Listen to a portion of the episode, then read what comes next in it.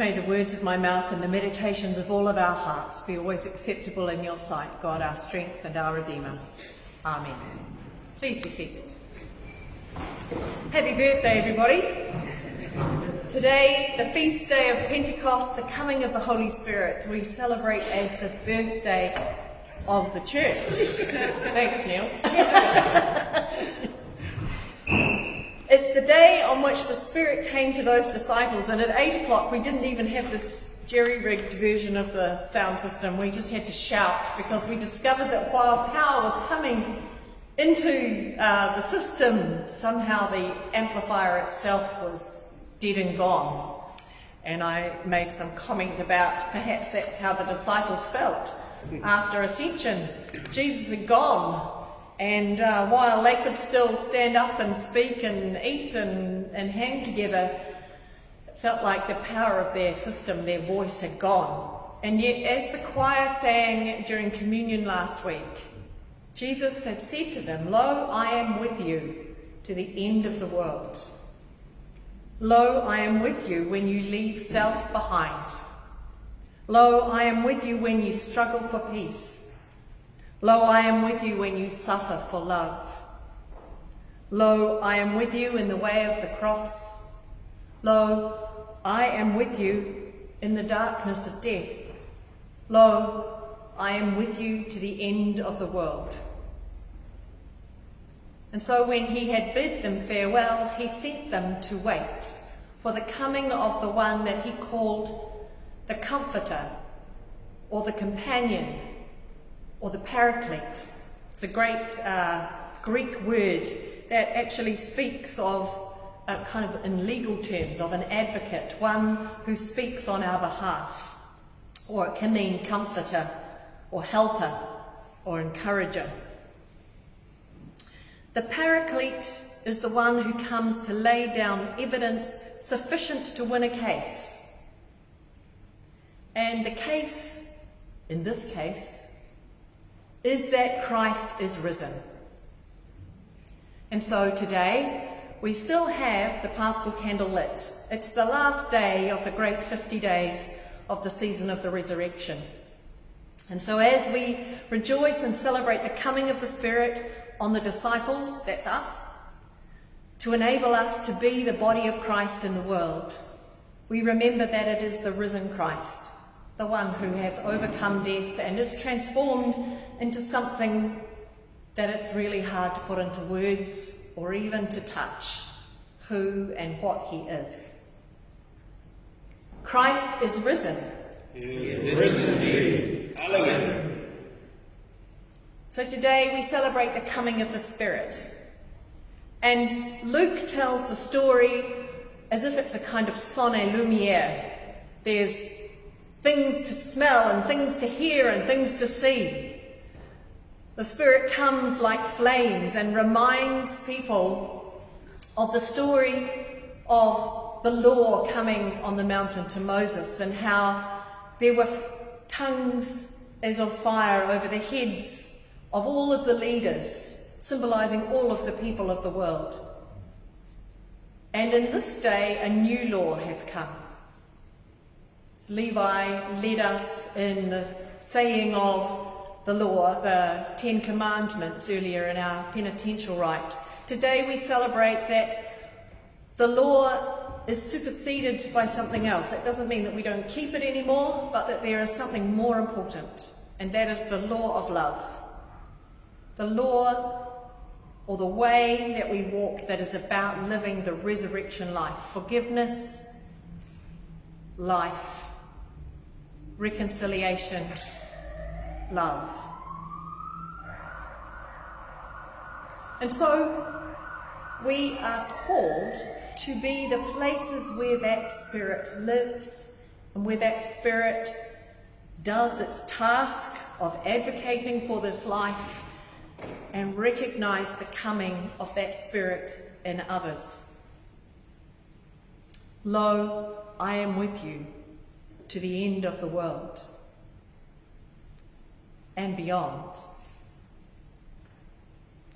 Jesus speaks about the coming of the Spirit in John's Gospel too, and so we heard that today as our Gospel. And while Luke tells the story of the coming of the Spirit in this very dramatic way, John, in the 20th chapter of his Gospel, tells of the coming of the Spirit in a very gentle way. On the day of resurrection, after Mary has met Jesus in the garden, and the disciples are gathered, like in the story of Luke, but this time frightened and uncertain, Jesus comes in their midst, which freaks them out. So he says, Peace be with you. And then John says that he breathes on them and says, Receive the Holy Spirit. Quiet breath is the coming of the Spirit in John's story. And that's true for some of us. It's not a dramatic thing to be people of the Spirit, it simply is the way we are. For others, the Spirit comes in a dramatic way, a way that shakes our lives and is like a sound and light show. But for others, it is a gentle, quiet breathing. And then Jesus says to them, it's not just the Spirit coming to them for their own sake. Jesus says, As the Father has sent me, so now I send you. And whoever you forgive will be forgiven. And if you fail to forgive, they won't know about forgiveness. So go and take this message of the resurrection life that is about transformation and reconciliation, justice and love. Lo, I am with you to the end of the world. So, who is or what is the Spirit that is amongst us that we symbolize in wind and fire and the water of life? I've been reading a, a book um, that is set in our EFM syllabus called The Sabbath by uh, a Rabbi Abraham Joshua Heschel. And I came across this quote that spoke to me as I was thinking about what I would say today. In this book, he's talking about the gift of the Sabbath and how he looks upon Sabbath as being about time rather than space. And by stopping and being in the presence of God on the Sabbath and setting aside work, the faithful people of God are recognizing the gift of time and preparing themselves for the gift of eternity. And all of the things that they do in the other parts of the week are served by this time, but those days of the week also serve this time because by working through the week, they then have this time to stop and be present to God and learn week by week how to become more present to the presence of the Holy One.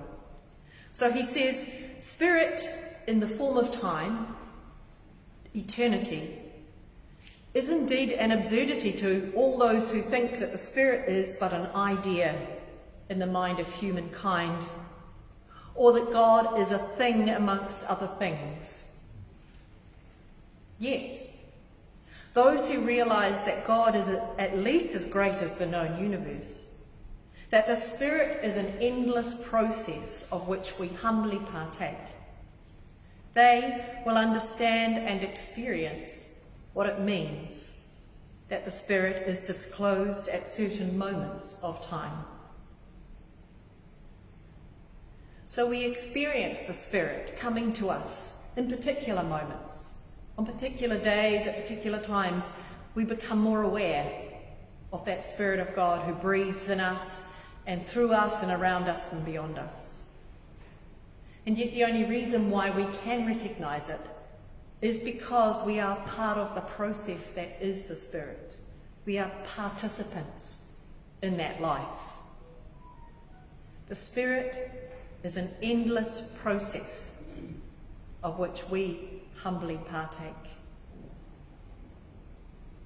So today we celebrate the coming of the Spirit on this day of Pentecost, on each day of the year. The Spirit that calls us to be people of the resurrection, transformation people of God. But there's no point in celebrating it today if we are not willing to become part of that endless process which is the Spirit. There's no point in having a birthday party if we're not going to live the life that is gifted to us on this being born day. So, as we go from this place, let us remember that we are called to be Christ's hands and feet, Christ's eyes which look out in compassion at the world, and that the Spirit is with us when we struggle for peace, when we suffer for love, when we leave ourself behind. And even in those times of darkness when we can't see or feel or hear the Spirit, yet we are still incorporated in this process, which is the life of God, which is the Spirit at work amongst us. The Spirit who is with us when we leave self behind, when we struggle for peace, when we suffer for love